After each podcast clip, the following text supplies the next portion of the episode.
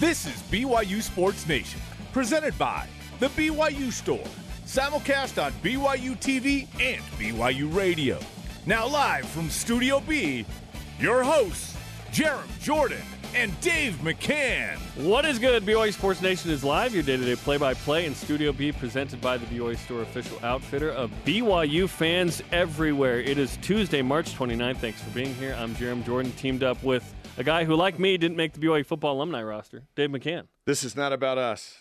This is about Blaine. This show is today. Blaine has fired his agent, and he's outraged that he was not invited to participate. And I said, Blaine, we're calling the game. We're in the booth. But his heart is still down on the field. So I feel like he could have done both. He's day-to-day. I feel like he could have done both. IFB in as he's passing. If there's anyone who could, it would be Blaine. It would be Blaine. But we'll be up in the booth. You guys will be down on the field. Yeah. Thursday night, it's going to be a free-for-all. It's going to be fun on the BYU TV app. Yeah, David Nixon's going to play in the game. He's not going to be an analyst with us. So we'll tap into what he's seeing during the game, I'm sure. Yeah, and he's going to be in here in a few minutes. We got a lot of questions for him. It's going to start with the medical clearance form, and then we'll just go from there. Do you seriously think there's a medical clearance form? I bet there is. There has to be. I bet there is. BYU doesn't do anything without an insurance waiver, and This has to be. But the list of the names we'll talk about coming up.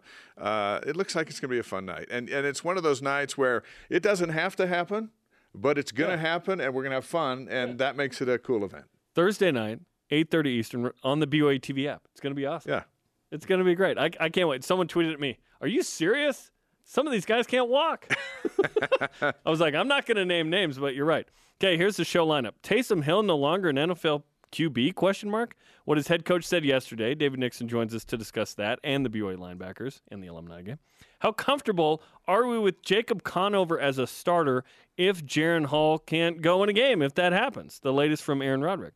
And which Cougar football player not named Jaren Hall is a dark horse star this year, according to Pro Football Focus? Let's get after it. Here are today's headlines. BYU in their final week of spring football practice, offensive coordinator Aaron Roderick saying that Jacob Conover has solidified the backup quarterback position just ahead of Cade Finnegan, but the race is still tight. Jacob has separated himself a little bit at number two, but I see him. Cade and Sol-Jay are improving every day, and I'm still giving them reps, so that's where we stand right now. We'll discuss Conover more coming up in Trending. Perhaps the most interesting position on the football team is the backup quarterback, right? It's a fun topic. Only when there's one key injury. Exactly. Linebacker Viliami Tausinga has entered the transfer portal. The 2018 signee didn't play in a game this past season. He's the 10th player to enter the portal this offseason.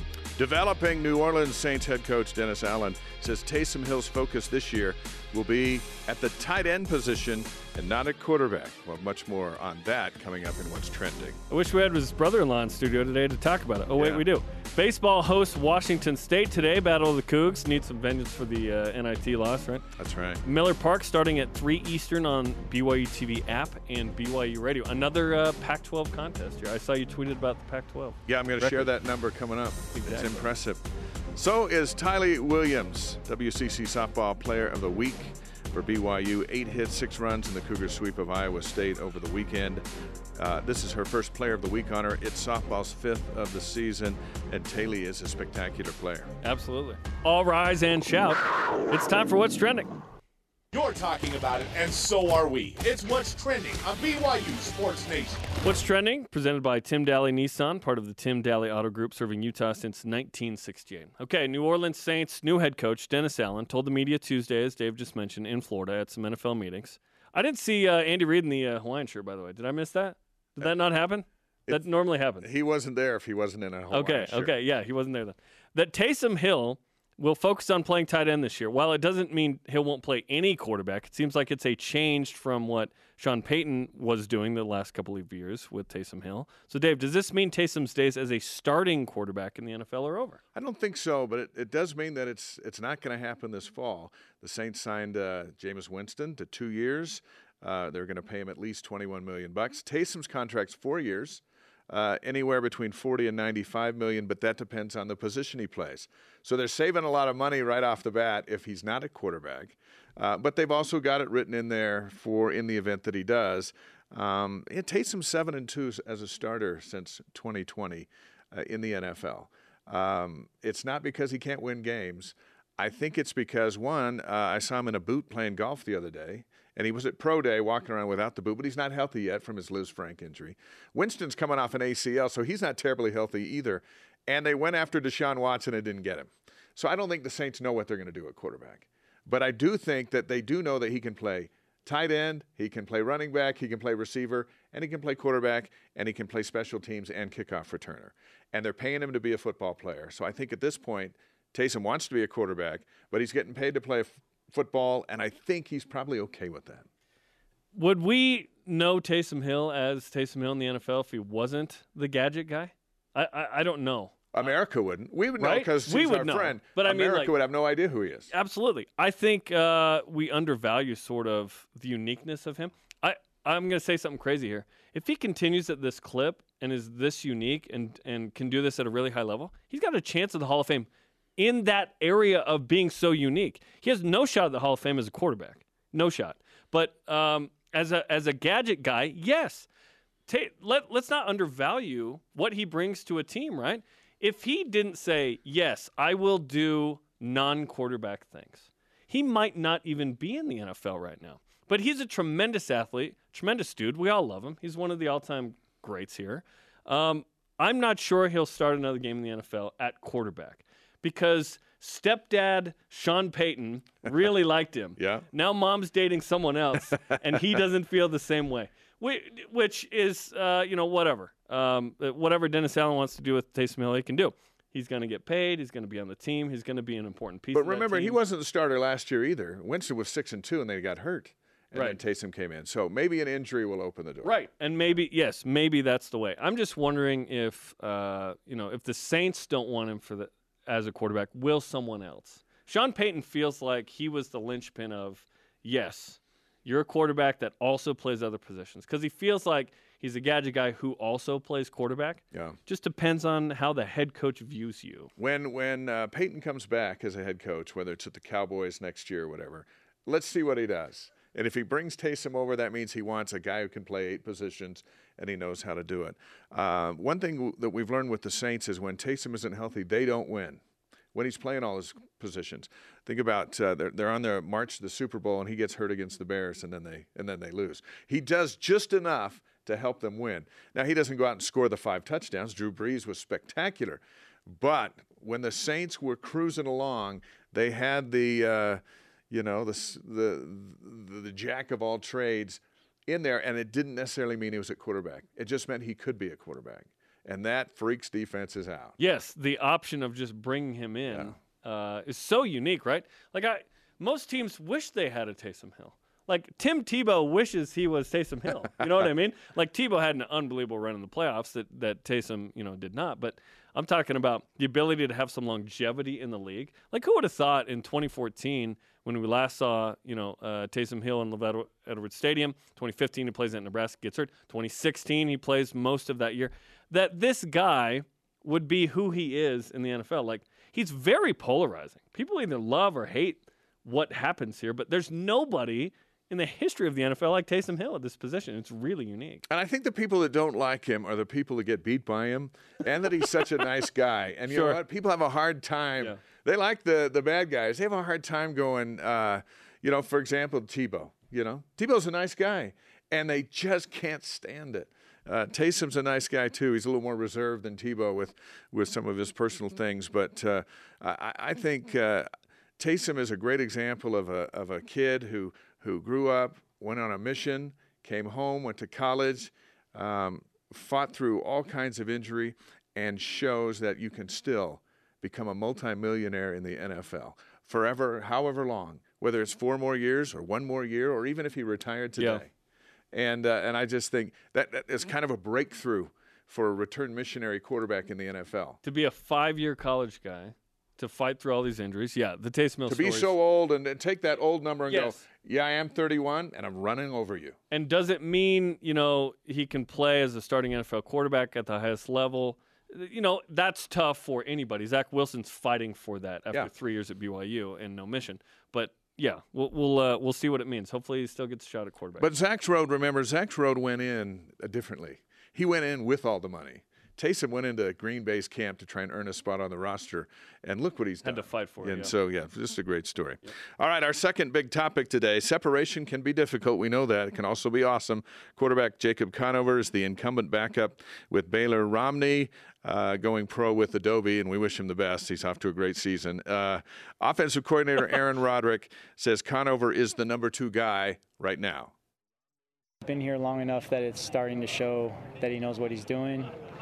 You know, he's had in his overall time here a few more reps maybe than Sol-Jay and Cade have, so it just kind of comes with playing. It's just the games seem to be slowing down a little bit for him, and he's a talented guy.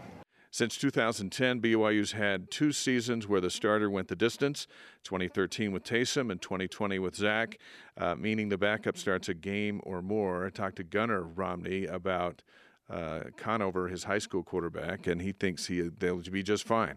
But, Jeremy, let me ask you, how comfortable are you with Conover if he ends up starting some games this fall? I love the idea of Jacob Conover, but certainly we've only seen a half from him. And it was a lot of handing off to Tyler Allgeier, which it should have been. There were a few passes, a few 3-and-outs, and then Aaron Roderick said, let's go back to what's going to get us a win here. Conover certainly needs time on the offense. He spent the fall of 2020 on the scout squad, where Kalani Sitake said, hey, we have a spot for you, but I don't have a scholarship. And he said, are you cool if I take the starting job?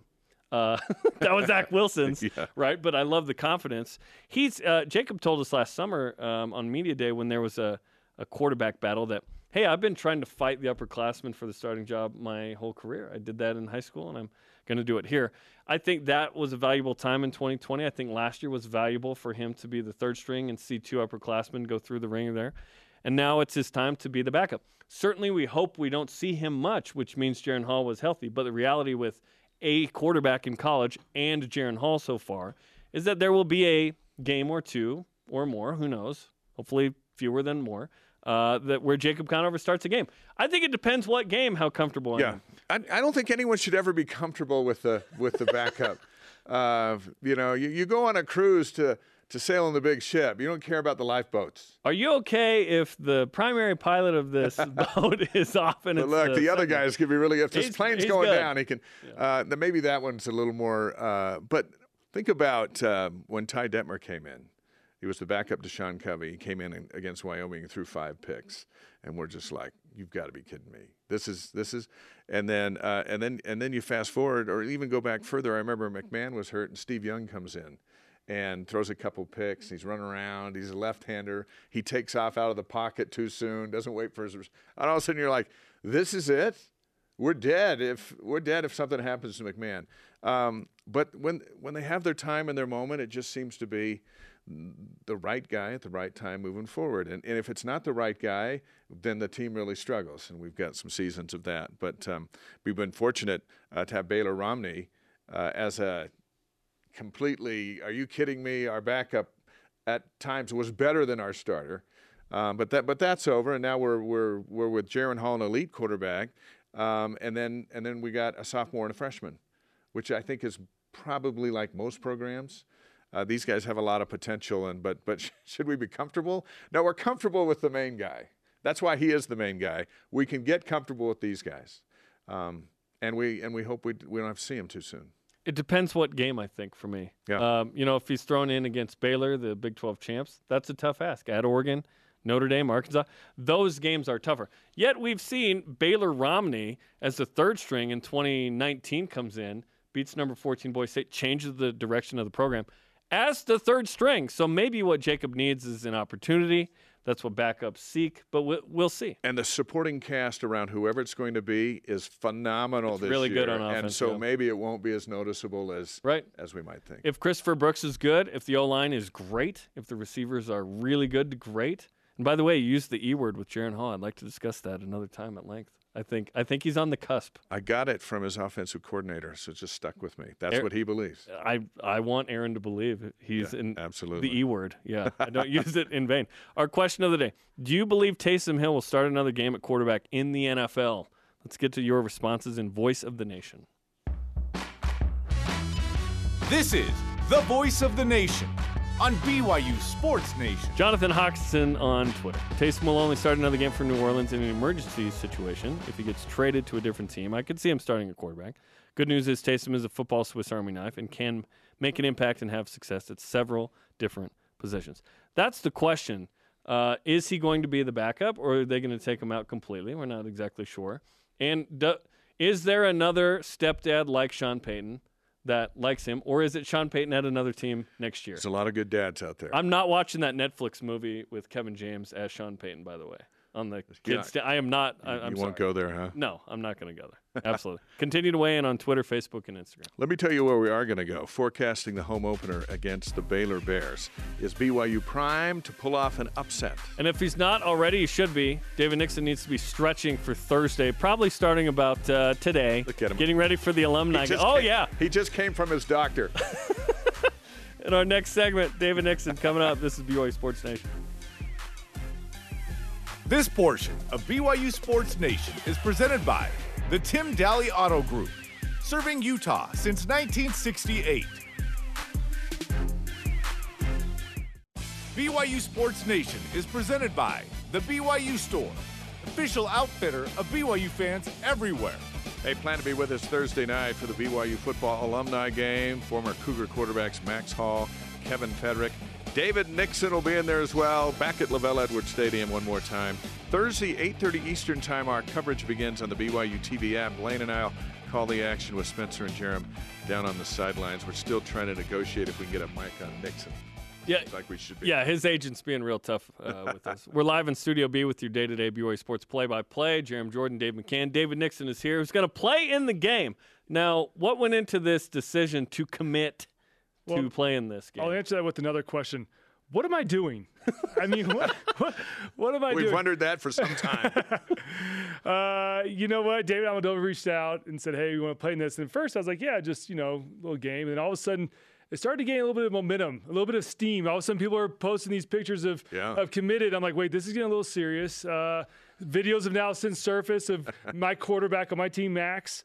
He's doing drills with Ty Detmer. He's ready. Pretty good. So naturally, this morning I put on some cleats, went over to Corner Canyon High School where, I live right by there, ran some drills, and I don't think I'm ready, but I will be there. I will be there, and I'll be ready to play. Look, you and Keel coach your boys' Little League team. Yeah. Have they given you any advice for this one? They'll be there. Our kids will be there. Yeah. So I might have to tap out and have my little boy come in and play for me because he's a lot better at one-hand, two-hand touch than I am. But I was going to say it's one-hand touch. Yeah. One-hand touch. What it is going to be, it might be completely unnecessary, but it's going to be fun. Yeah, it'll be fun. It could be. This could be a one-and-done type experiment. But for me, it's always fun to get together these alumni days because beyond just the game, it's an alumni day for all the alumni to come back. And there's some of us that are playing in the game that are not as intelligent as the others. But it'll be fun. It's always fun to see the guys, and whether you play with them or whether they were years before you. We talk about, right, the band of brothers, this brotherhood that BYU football has. And it's fun to welcome these kids that just finished these last few years into that brotherhood as well. So it'll be a fun day all around. I think we can – it's not confirmed, but Provo City is called Payson, Springville, Spanish Fork, American Fork, and PG. Every ambulance that will be available in Utah Valley will be outside LaVell Edwards Stadium. Yeah, on Thursday night. I'm telling you, I went and worked out this morning, and I did a long stretch of the hammies. I mean, the hammies are good. It's the rest of the body. We'll see about the hip flexors. Those might be the next things to go. Okay, some news just broke from Adam Schefter. The Saints are signing Andy Dalton to a one-year deal worth $6 million, including $3 million guaranteed. Let's talk about Taysom now. Yeah. So, obviously, Dennis Allen says, he's going to focus on tight end. I made the comparison to stepdad Sean Payton really liked Taysom as a stepson, right? What does this mean for Taysom in the quarterback situation, in your opinion? Obviously with Jameis, and now they're signing Andy. It feels like Dennis Allen's going away from Taysom as a quarterback? Yeah, I'll say it's a pretty fluid situation. And having talked to Taysom, I think he's taking it all in stride right now.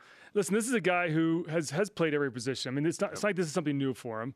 He's been the most selfless player out there. He's put his body at risk.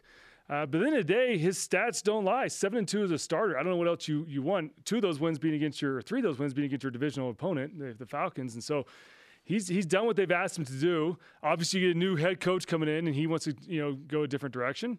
But I think Taysom will be ready to, whether it's tight end, whether it's running back, whether it is to come in and play more quarterback. I know that's not off the table. But as of right now, yeah, it sounds like he wants to put him in the tight end position. Taysom will learn that position. But, you know, it's, you know, as you mentioned, we'd heard maybe some rumblings of this happening with Dalton, and there it is announced. And so I think right now there's a lot of stuff going on that he's kind of just trying to sort through it all. I think the Dalton signing screams the fact that Winston is coming off an ACL and Taysom's coming off of Liz Frank, and he's getting evaluated even this week. I saw him in a boot playing golf the other day, and then we saw him at Pro Day without a boot on. He is getting better, but if the Saints have mini camp next week, it looks like the only quarterback will be Andy Dalton that they signed today because neither are ready to go. Yeah, I think they've still got Ian Book, who was a four-stringer that played a little bit as well. But, you know, they lost Trevor Siemian in the offseason. In fact, I think he went with the Bears. So this is a little swap between Dalton and Siemian. But, yeah, I mean, listen, Taysom's under contract. His foot is coming along really well. In fact, he's out there with the doctors right now getting his foot looked at. So I think he's on target. He's progressing well. And, you know, that's the whole point of this offseason. He knows the offense. The offense coordinator didn't change, even though the head coach did change. And so he's familiar with the offense. It's not like he needs to be there to get reps. He's had plenty of reps. And so, yeah, it's just it's like I said, it's a very fluid situation. So I think even he's kind of looking to see what's happening. But ultimately, he still wants to be a quarterback, and he's proven that he can be a quarterback. You know, the Saints are signing other quarterbacks that maybe say differently, but we'll see how it all plays out. It solidifies the two most powerful words in all of professional sports: guaranteed money. Yeah. And this, well, it's funny too, right?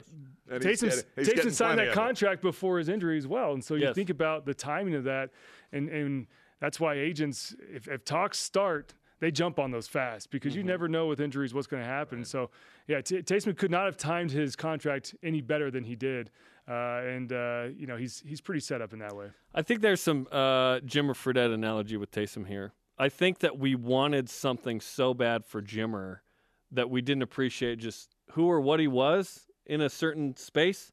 So Taysom, yes, we want him to be the successful starting quarterback in the NFL. I think his legacy will be that he was so versatile. And I said, I don't think he has a shot at the Pro Football Hall of Fame as an NFL quarterback, but as a gadget guy, as a Swiss Army knife, which it almost feels like it's you know, something. Yes. No, I said Tim Tebow wishes he was Taysom Hill. You know what I mean? Yeah. That in the end, his legacy will be how his versatility, and we should appreciate that, not keep scratching it. Maybe something that isn't under his control, which is to be an NFL starter. Well, and it's something that all his players, all his teammates respect him for it. I've heard stories of him going and playing other teams, and big-time stars come up to him and say, hey, I love what you do, right? I mean, nobody in the league can do what Taysom does. Right. Has anybody ever done it? I don't think so, right? And I think that's what's so unique about him. Like you said, that's something maybe he'll go down in history for, is the fact that you're able to play all those positions and excel at all those positions, score touchdowns at all those positions, and something that no other player has been able to do, including special teams. I mean, you look back at his career and everything he's done, and that just goes to point, once again, I go back to what I said initially. He's a selfless player, and he'll do whatever he has to do for this team. And if that means playing tight end, he'll do it. I mean, I know he wants to play quarterback, but he's swallowed his pride before, and he'll do it again. And the magic of Taysom, and we all follow football. I can tell you the quarterbacks for half the teams as they sit right now in the NFL. But every football fan, every NFL football fan knows who Taysom Hill is. Well, and for us, it's always fun because I go to a lot of the games there at the Superdome. And I'm telling you, every year and every game we go to, there's more and more number 7 jerseys walking around. And the fans absolutely love him there because they see his passion. They see that what he brings to the table and the spark that he brings. I remember against the Bears, the playoff game, he came in. It was a couple years ago. And the whole arena was dead. You know, they were losing. He comes in and all of a sudden just rattles off deep a couple passes, a couple big runs, and all of a sudden just sparked his energy into this team. And that's what he does. I mean, and that's why I think his teammates rally around him as well, and they respect him because they realize how hard it is to do that, how hard it is to line up a tight end, down block on some of the best defensive ends in the whole NFL, and all of a sudden go back and be a quarterback and throw a bomb 60 yards. I mean, that's unprecedented. And stay in the game when you punt and go down and make the tackle. And if the team scores, you get to return the kickoff. It's unbelievable. And that's why I almost wonder at what point do we – it feels like when you think less of this idea that it's not working out. It's okay to appreciate someone for who they actually are. Like, if we just sat here and diagrammed Jimmer's NBA career, it's like, it wasn't what... He was a tremendous player who didn't play in the NBA. That's okay. Scoring 70-plus in China multiple times. College basketball Hall of Famer in the future. Like, that's awesome. Let's appreciate who he is, not what we want him to be that he may not be. That's okay. Well, and who knows if this is, you know, if Taysom does go to tight end. You guys alluded to it earlier with Sean Payton. And, you know, Taysom and Sean are good friends. I know they text. Yeah. There might be an opportunity down the road for him to go join a team if Sean joins a team, if Sean comes back to retirement. So who knows if this is the end, right? This is just now. It's like, hey, get in there now. Do what you need to do now. And maybe there are injuries. Maybe Winston doesn't come back. Maybe Andy Dalton gets dinged up or doesn't play well. I mean, Taysom's been there, done that. They know what they have in Taysom as a quarterback. So now I think they're trying to find ways to get him on the field because he is so effective. Don't you think Robert and I somewhere is thinking, why didn't I do that? I just ran him to death. I could have thrown him passes. We could have had him on special teams. We could have had him play all 11 positions. Christian Stewart's like, yes, I could have thrown more. Yeah, that would have been awesome. Put me in. No, I think it was used effectively. It was great. Let's talk linebackers. So, obviously, Peyton Wilgar and Keenan Pili are sitting out the spring, getting ready to be healthy this fall. Those are two really solid guys. Ben Bywater got a ton of run as a walk-on.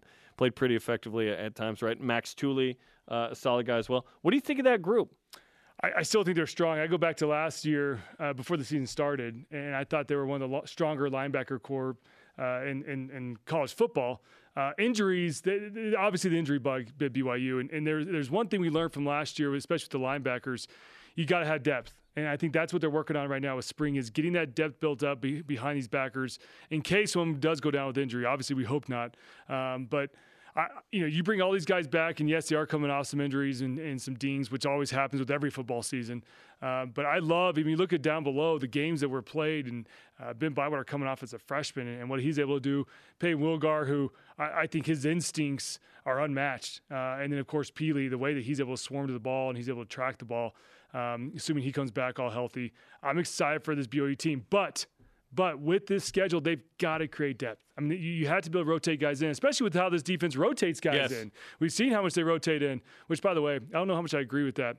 Brian Keel and I talk about this all the time. If we had to rotate in that much, I don't know. I would have been exhausted by the time he gets to the huddle. I don't get it. I prefer just to stay on the field and maybe tap out every once in a while. But, you know, they have a different philosophy, and it's working for them. These three, and I talked to Wilgar at Pro Day, and he said both he and Keeley or Pili are way ahead of their health comeback, and they're going to be cleared here shortly.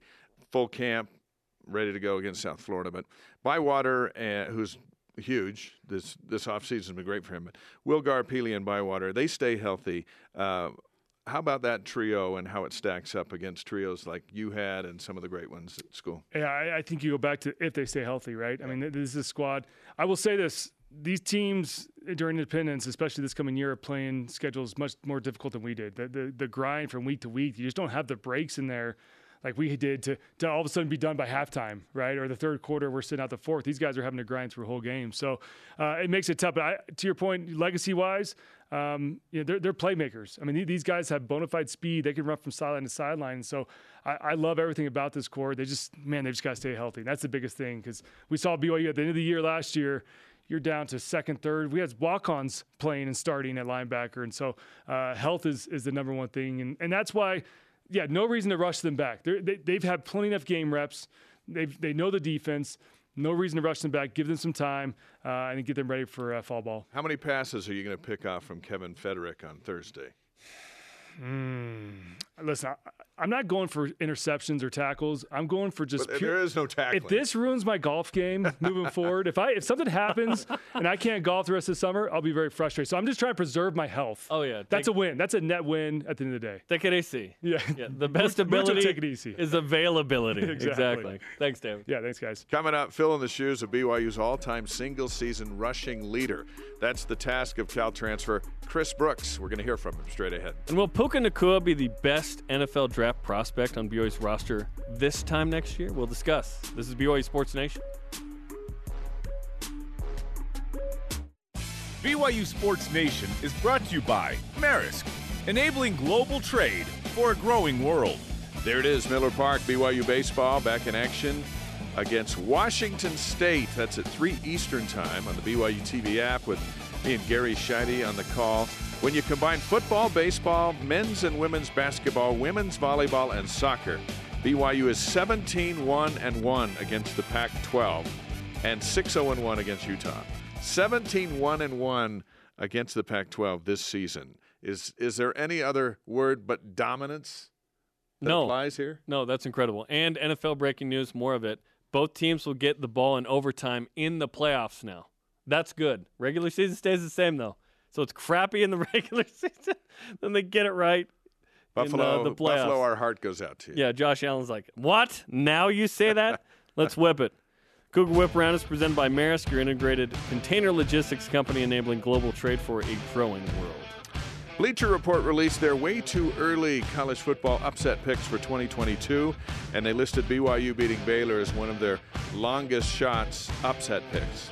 Would BYU beating Baylor here in Provo be a long shot upset? I don't know that it's a long shot. Certainly beating a Power 5 champ. BYU did that against Utah last year, so it's not that difficult. But, at home, I think that's going to be fun because BYU, I think, is going to be a top 25 team itself in that game. I think we expect BYU to win that game in a tight one. In our super biased opinion, absolutely. Saturday Blitz. BYU TV, right? SaturdayBlitz.com released an article with the headline, Jaren Hall may be the best quarterback no one's talking about. Is he? Well, Aaron Roderick's talking about it. Other people aren't. And he believes, and he told me, that he believes that Jaren will be the talk of the country this coming football season, and is an elite quarterback, and there's the offensive coordinator. There's the E word. Now, he says that on camera, and he says it off camera, so you know it's legit. Yeah. Whereas sometimes he'll say, yeah, and it's like, okay, I got to get this thing. No, he's all in on Jaren Hall, and every player I've talked to at camp, every receiver and running back, and said, Hall is so good now and so ready for the season. There weren't a lot of moments, hardly anywhere, where we were like, I don't know. He was fantastic. Decision-making amazing. 20 touchdowns, 5 picks. Big difference. Stay healthy. Have a good time. PFF said 18th best offensive rating in the country. Oh, that's amazing. That tells me a lot right there. They also tweeted out 6 college wide receivers who are dark horse stars for 2022. Puka Nacua is on the list. Okay. Will Puka be the best draft prospect for BYU at this time next year? It's a good question. If Jaren Hall truly is elite, it'll be Jaren Hall. But it might be Peyton Wilgar. It might be Blake Freeland. Blake Freeland's the off-the-radar guy who could be a big-time draft pick next year. So we'll see. Kingsley Suamata'i, a year after that. Got to be in school 3 years. The top 2 projected picks for this year's draft are linemen, a defensive lineman and an offensive lineman. That's who got teams need. So I think it'll be an offensive lineman. But among the nation's elite receivers, Puka Nacua will be there. 100%. I expect a 1,000-yard year. Yeah. I expect a huge year from him. BYU announced the rosters for the alumni game Thursday on the BYU TV app. Head coach Kalani Sitake is on the Royal team. Are they obligated to try and get him a touchdown?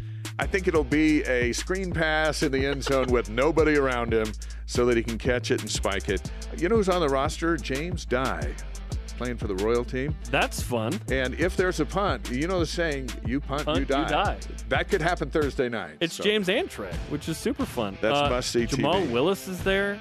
Spencer Need. Aaron Roderick himself at wide receiver is going to dial up a play for himself. I'm excited. Yes, they are obligated to get Rob Freight Train Morris. Have they convinced Rob you can't hit anybody? I see Rob on there. Yeah. Will we hear a freight train whistle? Touch, Rob. He's gonna get a pick six and do a snow angel in the end zone and get a penalty. I still have one of those wooden whistles around. I'll have to bring that. That's gonna be good.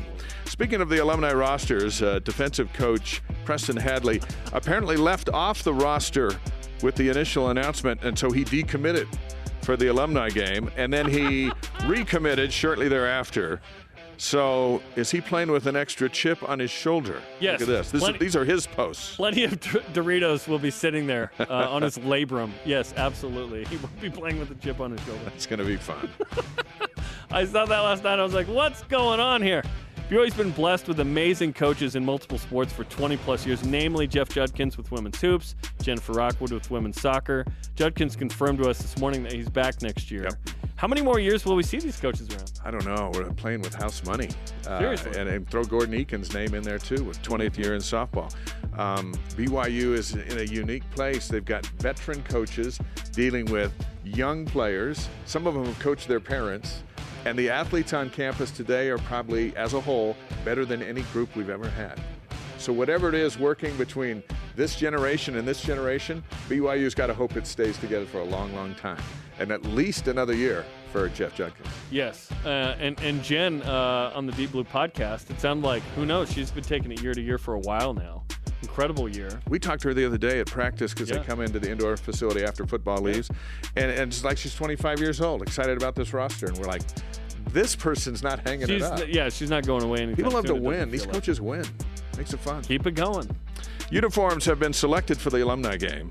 And they're going to go with the 1996 Royal and Navy throwbacks, posing the question, should they have brought the bibs back for the alumni game? Only one bib, and for Rob Morris and Kevin Fedrick. That would have been awesome. Some of these guys are so old, they should have bibs. Oh, wow.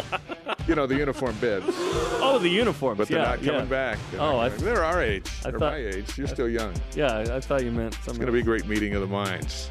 So we'll have Royal and Navy on the field, and I'll give you a teaser. They're using all 100 yards. Yeah. The rules have come down to us. 100 yards will be involved. That means Nixon at some point is going to have to run back and forth. 53 yards sideline to sideline. We'll see how that goes. It's going to be brutal. Coming up, get your diapers ready to support today's Rise and Shoutout. We got bibs and diapers. What's going on here? It's a family show. And how good is BYU's offensive line? Running back Chris Brooks tells Jason Shepard what he thinks. This is BYU Sports Nation. BYU Sports Nation is presented by the BYU Store, official outfitter of BYU fans everywhere. Thursday softball doubleheader, BYU and New Mexico from Gail Miller Field. You can see it at 7 Eastern. Game 1 and then Game 2 all on the BYU TV app. Oh, an old WAC and Mountain West game. Here we go. Friends together again. Yeah, frenemies. Let's go. Welcome back to BYU Sports Nation, live from Studio B. Jeremy Jordan, Dave McCann. With Tyler Allgeier off to the NFL, BYU turned to the transfer portal for an impact replacement in the form of Cal transfer Christopher Brooks. Jason Shepard begins with a look at spring ball with the Bear-turned-Cougar. Take me through how the last couple of weeks have been. I know you're starting to get towards the end of spring practices. How has it gone, maybe overall first, and then specifically with you? Overall, it's been smooth. You know, this offense is fast. You know, they play smash-mouth football. You know, everybody's quick. The line gets off the ball. So, overall, you know, it's been productive. Me personally, you know, I've just been trying to work each and every day to just build on and, you know, make a new mistake. You know, never make the same mistake over and over, you know, and just build on what I did and stack the days. And so that's really how I've been. You know, I've just been stacking the days and just improving, you know, each on.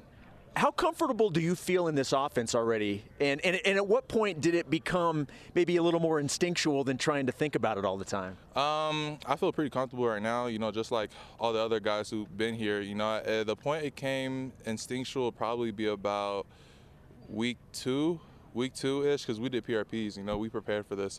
And so the coaches did a great job in preparing me, and so I feel pretty comfortable. What's been the feedback you've received from coaches and teammates? Because obviously everybody's excited to have you in the fold. They know what you bring to the table. What kind of feedback have you gotten? I haven't really gotten any feedback. Really, I mean, just keep on playing hard, keep on just playing fast. I don't think I'm going to be able to, like, fully show what I got until, you know, we play tackle. But, you know, everybody just been saying, you know, keep playing fast, keep playing physical. So take me through what the running back room is like when you guys get together, not just on the field, but off the field when you're together. What's the room like? Me and Miles are for sure the jokesters. Cheese is more like the adult type. Peony, old head. Old head? Old head. So he's like the old head of the room. Austin Bell and Bo, they're kind of like the two brothers, the youngins. And then Mason, he's kind of just, he's a own, very funny, you know, very soft guy. Who am I missing? Folau, he's the demigod. So he's the one who, like, if you look at him, he takes his shirt off. He probably looks stronger than The Rock. He probably benches, like, the most in the nation. And, yeah, I think it hit everybody. So do you guys hang out as a group off the field, or do you guys kind of have your own little cliques? Like, who do you hang out with when you're not on the field? Well, I live with Houston, so I'm usually, you know, just doing things with him. But the guys will come over to my house all the time because I live in a pretty big house, and we'll all just, like, hang out, you know, and just eat some dinner. What else do you guys do? What do you do when you try to relax and get away from football?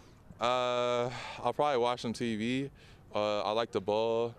What else do I like? I like to eat food. Favorite food is what?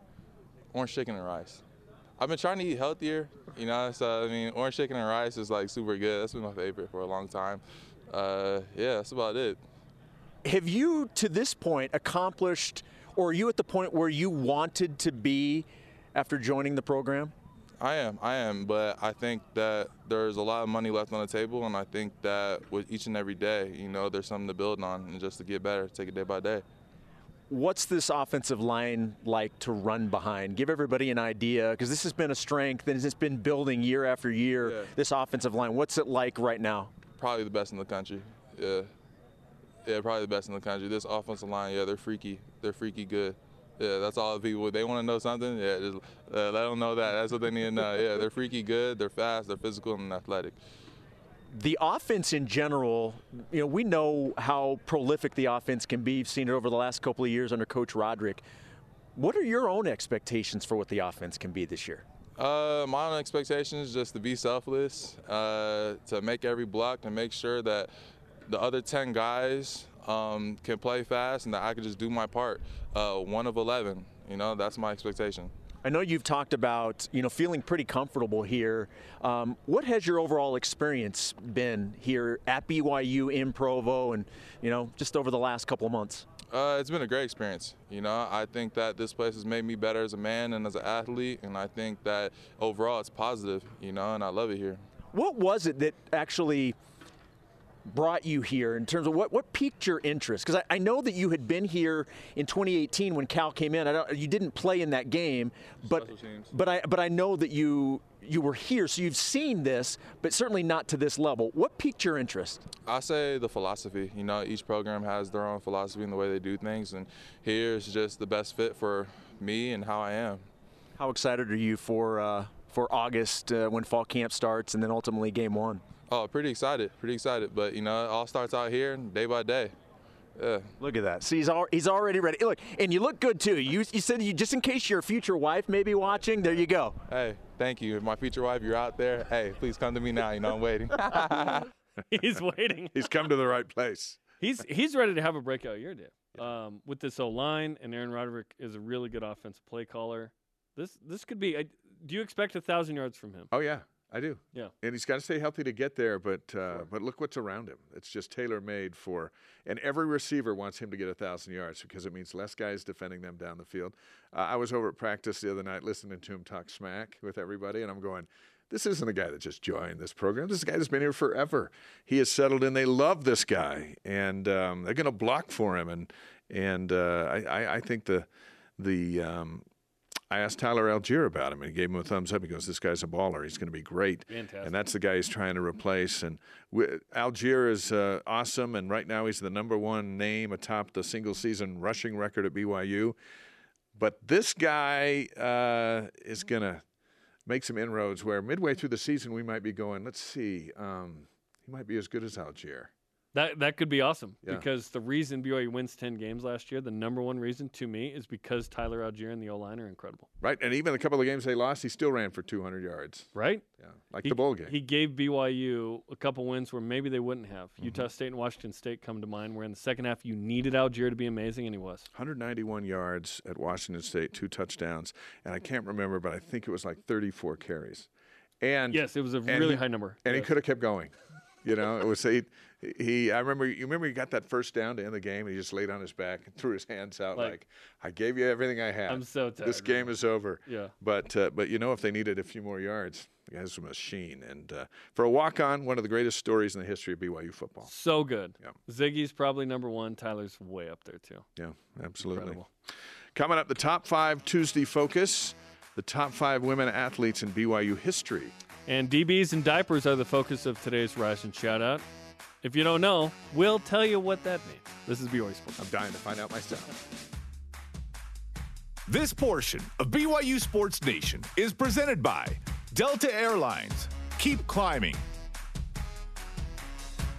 This portion of BYU Sports Nation is presented by Mountain America, the official credit union of BYU Athletics. Jen Rockwood, hopefully around for a long, long time. BYU Sports Nation is always available on demand via the free BYU TV and BYU Radio app. Or download the podcast. Just Google BYU Sports Nation podcast. And please subscribe, rate, and review the show. It's time for Top 5 Tuesday, presented by Delta Airlines. Today we are counting down the top 5 women's athletes in BYU history. It is Women's History Month. At number 5, we begin with Lele Fono'i Moana. She was a swimmer for BYU from 1976 to 1979, won 11 All-American awards, set 5 school records in the 50, 100, 200-meter butterflies, and in the 100 and 200 individual medley. In the 1976 Quebec Olympics, she earned a silver medal as a member of the second-place USA team in the 4x100-meter medley relay. Congratulations, number 5. That's awesome. Number 4, Tina Gunn Robinson. She played at BYU, women's hoops, 76-80. Led the nation in scoring 31 a game. Still a BYU record. That's going to be hard to beat. She also holds the BYU record for career points, rebounds, scoring average, rebound average. She had a 56-point game, All-American as a senior. Shayla Gonzalez has a shot at the scoring record next year because, or in 2 years, because she's going to have a 5th year. That's the only shot at Tina Gunn Robinson. Tina could have been a little higher on this list. At number 3, Dylan Duncan Sirianni, who shined for the volleyball team from 1984 to 1988, broke the career kill record for all NCAA divisions with 2,188, holds the career record for kills, attempts, aces, solo blocks, block assists, total blocks, and points. Congratulations, Dylan, in at number 3. Fantastic. She's amazing. Number 2, Olympian Tiffany Lott Hogan. She was on the track team from 94 to 98, broke the NCAA and world records in the 55-meter hurdles. That is fast, by the way, 55-meter hurdles. You start and then you're done in like 3 seconds, it feels like. She won 2 national championships in the heptathlon, 8 outdoor All-American track honors, 2 indoor All-American honors, competed in the heptathlon in the 04 Athens Olympic Games. Top athlete goes to Shauna Roebuck, who was a multi-sport athlete at BYU, soccer team, track team, 1995, 1998. Holds the BYU record for career goals with 94. The next closest has 52. They've had some great players lately and still not close to 94. Her 35 goals in the 96 season, 3rd most by any woman in a single season in NCAA history. 8th on the NCAA all-time goals list. All-American in the outdoor track heptathlon as well. Following her BYU career, she won a silver medal in the 2006 Olympics in the 2-women event bobsled and became a soldier in the U.S. Army National Guard. Number 1, Shauna Roebuck. Top 5 women athletes at BYU. One time I talked to Shauna up in Park City. She was getting ready or just training or coaching. And then she introduced me to the Jamaican bobsled coach from Cool Runnings, the real guy. Nice. That was a great day. That was fun. She was great. I was talking to Tina Gunn the other day. I was writing an article for her, and you're talking to greatness. When you look at the numbers and what she did, and it was just like so many more points than Tyler and Jimmer and Danny. Seriously. It's amazing. It was incredible. Yeah. Our question of the day, do you believe Taysom Hill will start another game at quarterback in the NFL? Logan SW12 on Instagram. I hope so, but I think it's unlikely. Teams value his gadget skills more than his QB skills. I think that's probably the case. He's going to have a lengthy NFL career. It's whether he's going to get a start at quarterback, and we'll see, like we talked about, whether there are any sustained injuries to Winston and Dalton. So we'll see. Our Elite Voice of the Day is presented by Sundance Mountain Resort. Bill Walton on Facebook. Like the Bill Walton or Big Red? Probably not. As long as he still gets to play, I'm happy to watch. Now I have one more reason to watch the Saints. Daniel Sorensen. So there you go. All right. One more reason. That is another reason. Today's Rise and Shoutouts presented by Mountain America, the official credit union of BYU Athletics. In case you missed it. Yeah, defensive back D'Angelo Mandel and his partnership with Lifting Hands International as they've organized a diaper drive to go along with Thursday's alumni game. He wants you to hear this. Everyone's lives are different, but for the most part, we got it better than them, for the most part. So, like, seeing that they don't have everyday things like diapers, tents, clothes, stuff like that. So, in my head, I was like, well, we got a big BYU fan base, so let's just get some diapers going, and let's try to coordinate when we can do it. So we decided that we do at the alumni game. Yeah, hey, y'all too. All y'all bring diapers too. I don't know what y'all doing Thursday at 6:30, but bring them diapers. Hey, there's plenty of diapers with this demographic to be had. You don't even have to go to the store. They're just in the house, I bet. Absolutely. That's awesome. Our thanks to today's guests, David Nixon and Christopher Brooks. Congrats, Peyton and Christine Wilgar, expecting their first in July. Very nice. The conversation continues 24/7 on Twitter, Instagram, and Facebook. Use the hashtag BYUSN. This won't be their first time hosting kids from their deep blue story. For Dave, I'm Jerem. Shout out to Nancy Andrus. Go Cougs!